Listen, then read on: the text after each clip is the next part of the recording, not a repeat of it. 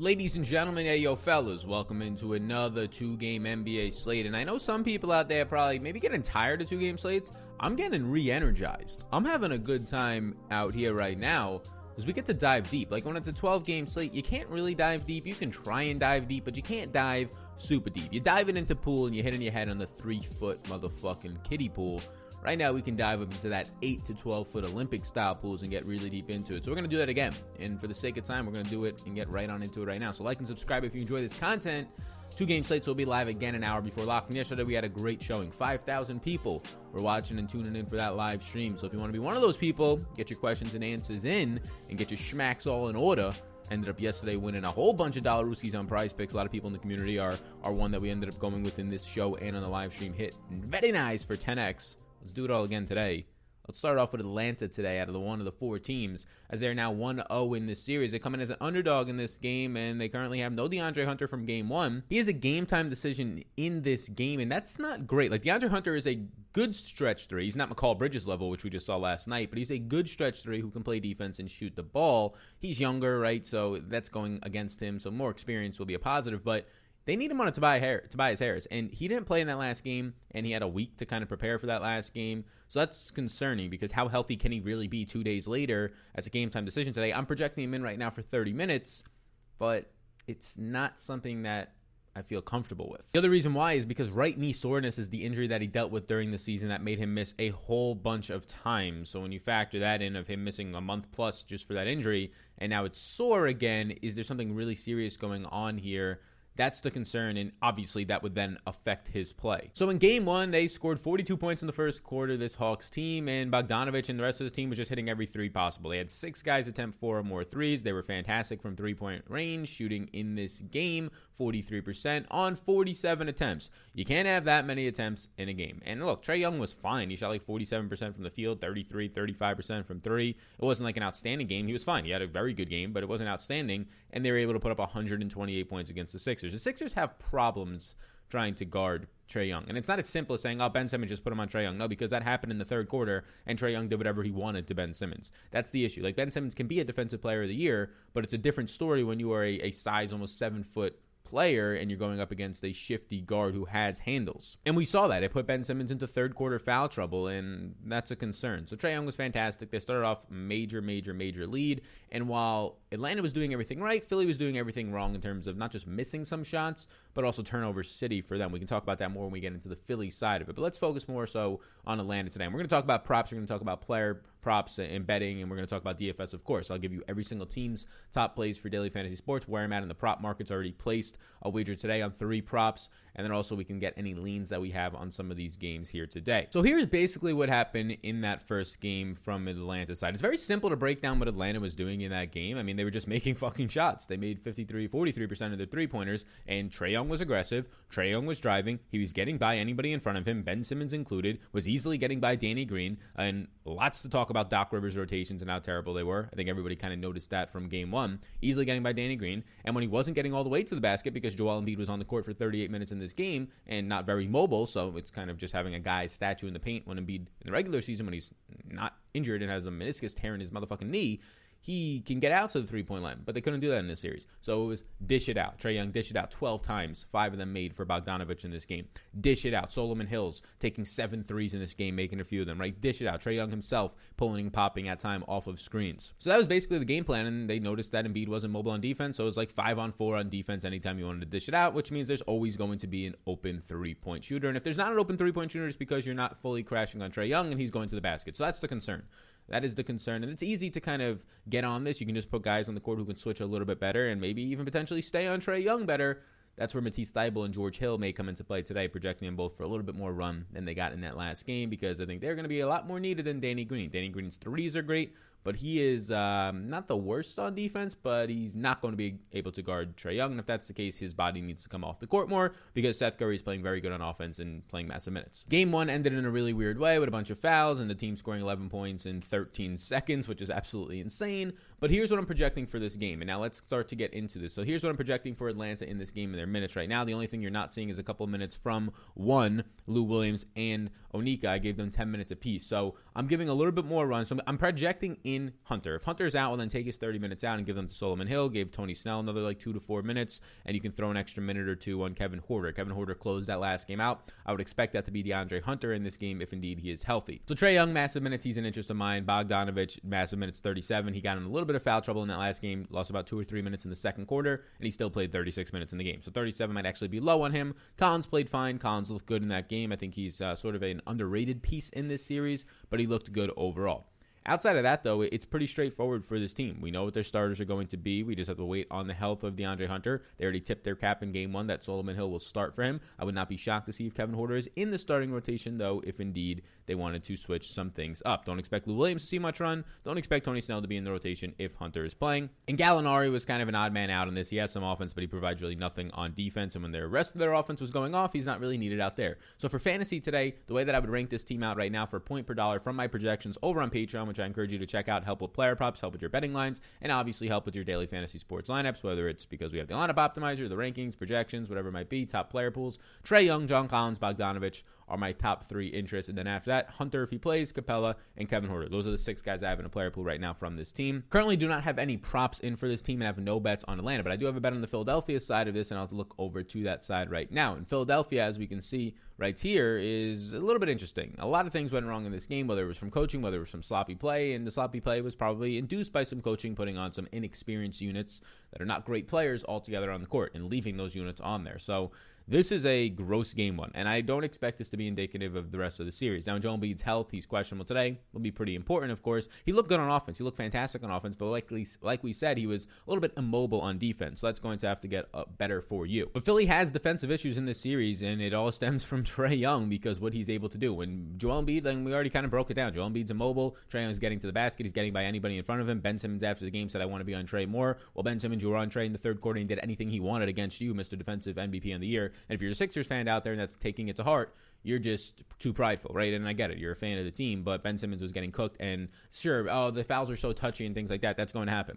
That's going to happen. When the guy's getting by you and you put your hands on him, it potentially is going to be a foul, right? So, yes, not anybody can stay in front of Trae Young. And I don't think they're going to ever put Danny Green back on him in this series.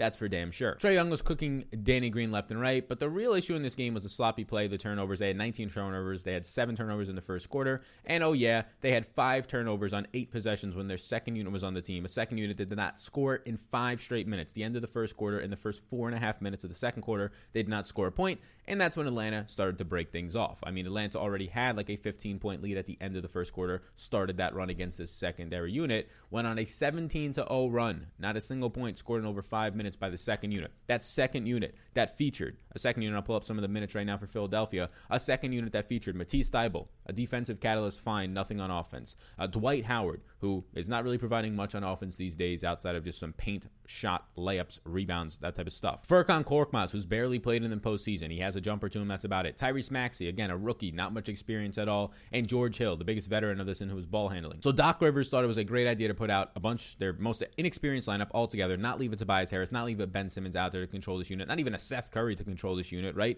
They put basically four guards out there. Maybe you can say like Korkmaz and Are small forwards, and then they go with a static center in Dwight Howard. Not much shot creation at all in that offense. When Tyrese Maxey and George Hill have to be the dominating forces on your unit for a six to seven minute rotation, and then you call a timeout and you leave that unit in, that's bad coaching by Doc Rivers. We can scrutinize coaching and we don't have all the facts all the time, but that is some pretty clear bad coaching when a team's on a 17 to 0 run, you call a timeout and you continue to leave that in, that unit in for another minute or two. So sloppy play from a sloppy unit and sloppy coaching, in my opinion. And obviously, when you're on a 17 to 0 run and you're already down by 10 points in the game, yeah, when you get down that big in the game, Atlanta's biggest lead being 26 in this game, it's really hard to come back from that. And Philadelphia did in the third and fourth quarter, but it's really hard to end up coming back from that. So you can see some of the minutes on the screen right now. I'm not giving Joel Embiid his full 38. He's probably really sore, but I think he can play it. We obviously saw it in game one. I gave him 36. Tobias Harris 36. The starters are basically getting big minutes. Danny Green's the one guy I can see whose minutes come down because defensively, and this is the postseason, threes in defense. His threes are there sometimes, but they don't need him as much when you have Seth Curry out there balling and guys off the bench like George Hill can get hot in that standpoint. Korkmaz to an extent. But his defense is the concern here. So if they wanted to go out there and give Matisse Thybulle, who I have for 20 minutes right now, instead of giving Matisse Thybulle, and we can scroll to see the rest of the minutes on this team, you give Matisse Thybulle 30, 30 minutes or 28 minutes, those minutes probably directly come off of at the expense of Danny Green. So there's a chance Danny Green only plays 24, 25 minutes today because of his defense and not being able to be out there as much when Trae Young's out there. And Trae Young plays 38 to 40 minutes in this game today, so that's going to be a little bit of a concern. So I much prefer Seth Curry, whose minutes are just so much more locked in at $5,000 than Danny Green at $4,700 from this team. But all those main four starters look appealing to me today. Joel Embiid, as it stands right now, is my highest projected player on the day, not by a massive amount, by about a point and a half over one Kawhi Leonard. But if your name's not Kawhi Leonard, he's projecting out by about eight and a half more points than anybody else on the slate. So Joel Embiid looks really good for me today. He's questionable. We are going to assume that he plays, but we'll see how that one goes. If they were up one nothing in the series, there's a decent chance he doesn't play in this game for more rest if there's soreness. But being down 0-1, really tough if you go down 0-2. As for the rest of this, I could see guys like Maxey picking up some more run, but I think the biggest pieces to pick up more run would be one George Hill and two Matisse Thybulle. I gave George Hill 16 minutes. He only played like 10 or 11 in that first game. There's a chance he could play even more there. From a DFS standpoint, $3,400, I think it puts him in a player pool. Thybulle in that first game played about 17, 18 minutes because of his defense. I think there's a chance he could play more because right now your best chances of guarding Trae Young are probably, in my opinion, in this order, Thybulle, but you get like a zero on offense there. Ben Simmons, you can get a little bit more on offense, of course, but not much shots. And then George Hill from both an experience and defensive standpoint. Those are the three guys who can guard him. Not Danny Green. Danny Green would be at best my fourth option at best. So with that being said, Danny Green likely sees a hit to minutes, and if the coaches make adjustments, which you would hope they do for the money that they get paid to do their job, Matisse Thybulle sees an increase, and so on and so forth for George Hill. So right now from this Philadelphia 76ers team, I actually have them and I ended up taking them on the spread in this game. I expect to bounce back. I don't expect those bad of rotations where they'll go on 17 to 0 runs without scoring. I don't expect as many sloppy turnovers. I don't expect Trae Young's team to shoot 47 threes and make 43% of them, right? A lot of things went well. Obviously, when you score 128 points without your superstar, I mean, he had a good game, but having an over the top 60% shooting game,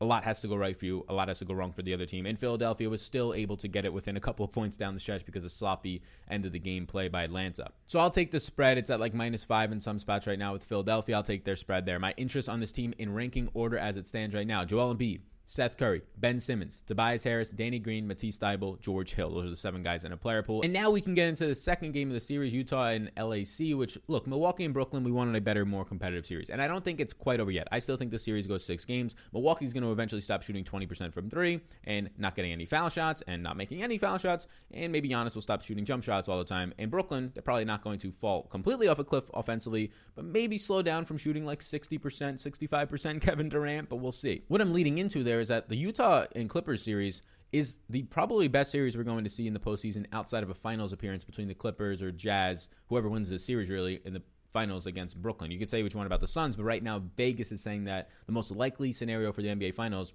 is Utah versus Brooklyn. And then the second most is the Clippers versus Brooklyn. So this should be a very, very good series. And why is it going to be a good series? Well, what you're having right now is top three shooting teams, top three total defense teams, top three when it comes to half court offense and half court defense on both teams, and then also top five when it comes to both teams' three point shooting and three point defense.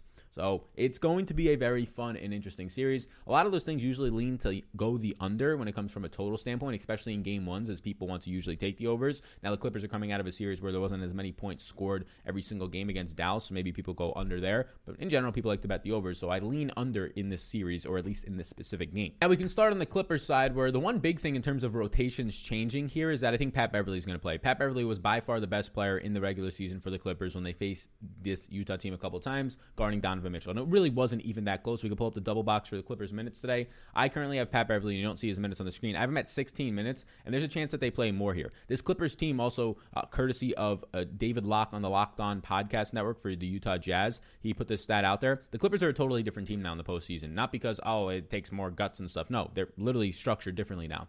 They play. They have played in the postseason more small ball without a center on the court minutes than they did all of the regular season. Literally one series, seven games. That's all it took for them to play more small ball, which means Marcus Morris has been playing at the five. Zubac only played like two minutes in game seven. I don't expect Zubac to play much in this series at all. Would not make much sense to me. Zubac against Rudy Gobert is not much of an advantage, nowhere near it. Maybe the big, biggest disadvantage in all of basketball between two players. And then on the opposite side of that one, Zubac's defense would get absolutely destroyed by anybody coming down, let alone Rudy Gobert. So I'm not expecting Zubac to play much at all in this series. I currently have him at five minutes today, and that might honestly be high, which is the first thing I want to touch on for the sponsor of the program is Prize Picks. You just take the over under on player props. We won yesterday 10x. We won a couple hundred dollars yesterday. A lot of people were ended up winning thousands of dollars in the Discord. So if you are interested in trying to win thousands of dollars or a couple hundred dollars, you can either tail this prop or any other props you want to. But Zubac right now his fantasy points are over under 15 fantasy points on Prize Picks. I have Zubac today for 3.8 fantasy points. I think there's a chance he doesn't play a single minute in this series or in this game at least. So Zubac under 15 is where I'll go right now. We can touch on the other ones when we get there. Korkmaz under 10 since we already talked about Philly.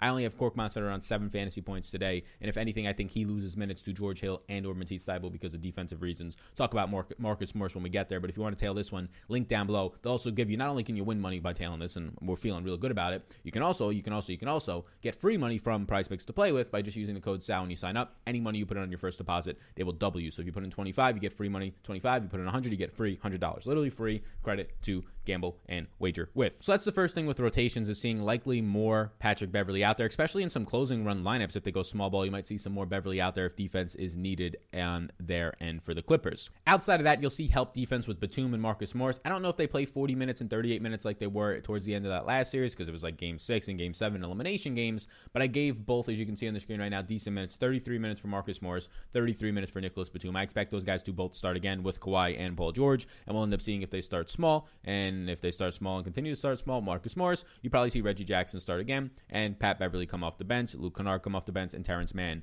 come off the bench. Those guys will be more so involved from a three point standpoint. It's pretty straightforward how they're going to play in this one. Do whatever you want if you're Kawhi Leonard. And on the defensive side of this one, I don't really know who's going to try and slow Kawhi Leonard. In the regular season, they tried to slow Kawhi Leonard with a Royce O'Neale and with a Bojan Bogdanovic. And it was decent, but it was like a two game sample. It wasn't the Kawhi Leonard in the postseason that's taking over with 40% usage in some of these games. So uh, Kawhi Leonard, obviously, Paul George, do whatever you want from a mid range standpoint and go from there. And when you start to drive, you're going to get the open shots, which is why I don't think Rondo will play much in this series because Pat Beverley's defense, I think, comes a little bit more on the court. He matches up but much better against Donovan Mitchell than Luka Doncic. Pat Beverley was not playing in the first series a little bit because he's gimpy, but mainly because he couldn't stop Luka Doncic, and there's no other reason for you to be on the court if you're not going to be on offense. So I think they at least give him a chance to try and stop some Donovan Mitchell. Now, if there's no Mike Conley in this game, maybe it's a little bit less of a need to put Pat Beverley out there because there's one less guy that you have to worry about. So you can kind of burn maybe a Kawhi at times on a Donovan Mitchell or just say, hey, you just try your best out there right now, Marcus Morris and Batum on Mitchell. If we really need to put Pat, Pat Bev in, we will, but we'll take a better offensive lineup. So there's definitely a good amount of ways that this thing can go right now, but that's the way that I expect it to happen. I expect Terance Mann and Luke Kennard to actually get some decent run into the low to mid teens because of their three point ability, the pick and pop. If it's ISOs for Kawhi and Paul George, off of those ISOs in small ball lineups, which is what you're going to see, is exactly what a small ball lineup does, is just pop threes. So Marcus Morris, more attempts from three, right? Luke Kennard, Nicholas Batum, all these guys should be getting out there. So I think you get less Rondo from a three point standpoint, not the guy you want to have out there, as opposed to maybe the Luke Kennards and the Terance Manns. Now, they're not going to be great on defense, but that's where the chess pieces come in later on if you actually need that defense with a Patrick Beverley. So for the Clippers right now, my rankings for the Clippers and my interests are clearly Kawhi Leonard. He might be my favorite play in the slate. Paul, uh, and we'll talk about those top six plays at the end of the video if you stay around for DraftKings. So it's Kawhi Leonard, Paul George, Marcus Morris, Batum, Reggie Jackson, Terance Mann. Those are guys in a player pool for me. We can talk about the final piece of this little little prop contest that we entered over on Prize Picks is Marcus Morris over 21 points. Marcus Morris shot terribly in five of the seven games, and he got to like 20 to 21 points in two of those. The other two, he blew him straight out of the water with 35 plus point fantasy days when he actually shot better than like 30%. I have Marcus Morris pot- potentially under projected today, and he's still projecting for over 24 fantasy points, which is three more than this one. So I have these runs right now. You can tail them down below on Prize Picks if you are indeed interested. Over Marcus Morris, under Korkmaz, and under Zubac's uh, actual fantasy scores. We can talk about more later on on the live stream. And then the last team to talk about right now is just Utah, and Utah is really going to depend, especially from a switching standpoint, from what they can do on offense as just dominating guards and not putting Jordan Clarkson's defensive liabilities out there. Joe Ingles' lack of efficiency from an offensive standpoint out there. Mike Conley is going to matter a lot. There's a big problem with Mike Conley right now. There's a massive problem. During the regular season, this injury was taking him, and he injured it in the last game against Denver. He only played like 11 minutes. He practiced some on Monday, but was not a full participant. It's a hamstring injury, which during the regular season was taking him about two weeks, 14 days to come back from He's only had a couple days right now. So if I had to guess, in the regular season, he wouldn't be playing. It's the postseason. You try and get the first win right here in a very competitive series where you're actually favorites. I think it's unlikely that he actually plays. I'm projecting him to play because we can just adjust it when the time comes. But this is going to be an injury that I think actually lingers and impacts him somewhat. Now, if he doesn't play, you can have an advantage by going in the prop markets and taking the overs right now and hoping he doesn't play. There's a risk to that, obviously, if he does play. But it seems unlikely in the regular season he wouldn't be playing. He's questionable. We'll have to see what his pain management is, and we're really not going to know that as a game time decision. I think that Utah might go zone on defense because they just don't have the personnel, especially if Mike Conley is out. They have no personnel to try and guard the Paul George, Kawhi Leonard's. Like when Kawhi Leonard has Royce O'Neale on him and Paul George has Bojan Bogdanovic on him, I mean, it's just all day one on one matchups there. You try and crash it all on those. It's wide open three point shots, like it was a lot of the time in the Dallas series. And in those final two games of the series, they actually started to make some of those shots. Shout out Marcus Morris and Reggie Jackson. So I don't think Royce or Bojan stand a chance against these guys. We can pull up right now the Clippers minutes onto the screen for all of you, or Utah's minutes onto the screen for all of you at home. And if you're still watching, like, subscribe, do all those things these minutes, these projections, all that stuff is on Patreon down below. I appreciate everybody tuning into these videos. So the minutes are on the screen right now. Donovan Mitchell is by far my favorite player from this team right now. Got him projecting out for close to 45 fantasy points from a props market, from a DFS market. If you're talking about rotations here, I think Royce O'Neale has a lot of minutes floor security because of his defensive abilities. He's that stretch Mikal Bridges type player, just not as good of a three point shooter. I think he has a lot of stability to his minutes. Obviously, Mitchell and Gobert have stability to theirs. Bojan to an extent as like the only other good defender. But guys off the bench, they might have to dust off a new player. I don't know if they do that right away in the in game one that does not played in the playoff rotation because Niang is not going to offer them much in the series. Favors is just strictly backup for 12 to 14 minutes. They might have to dust off another player and get some more defense out there just for specialty use in some of Niang's minutes, but it's not going to matter all that much from a betting perspective. So Utah's pretty straightforward here. We just have to see what happens with Mike Conley. If Mike Conley's out, expect more ball handling responsibilities for both Donovan Mitchell and Joe Ingles and expect some more Jordan Clarkson's offense in the rotation, but not much of his defense. Right now, ranking for me is Donovan Mitchell, Rudy Gobert, Mike Conley, Royce O'Neale, Bojan Bogdanovic, and Jordan Clarkson. Those six players in that order are my top plays from Utah. And my top overall interest on this slate from a six top six, top six, top six ranked players right now. I currently have on Patreon, which you can check out down below. I have a player pool currently for this two game slate of 26 players, and in that player pool is yeses, which means priorities is 13. Here are six of those 13 right now. You can see the pay up options in Kawhi and Embiid are the guys that I like. I'm pretty high on Donovan Mitchell, and for value, Seth Curry at $5,000 is currently looking like my favorite value play in the slate. Some other value options are Marcus Morris and Nicholas Batum right now. There's punting options like Terance Mann, Matisse Thybulle, George Hill in the 3K range,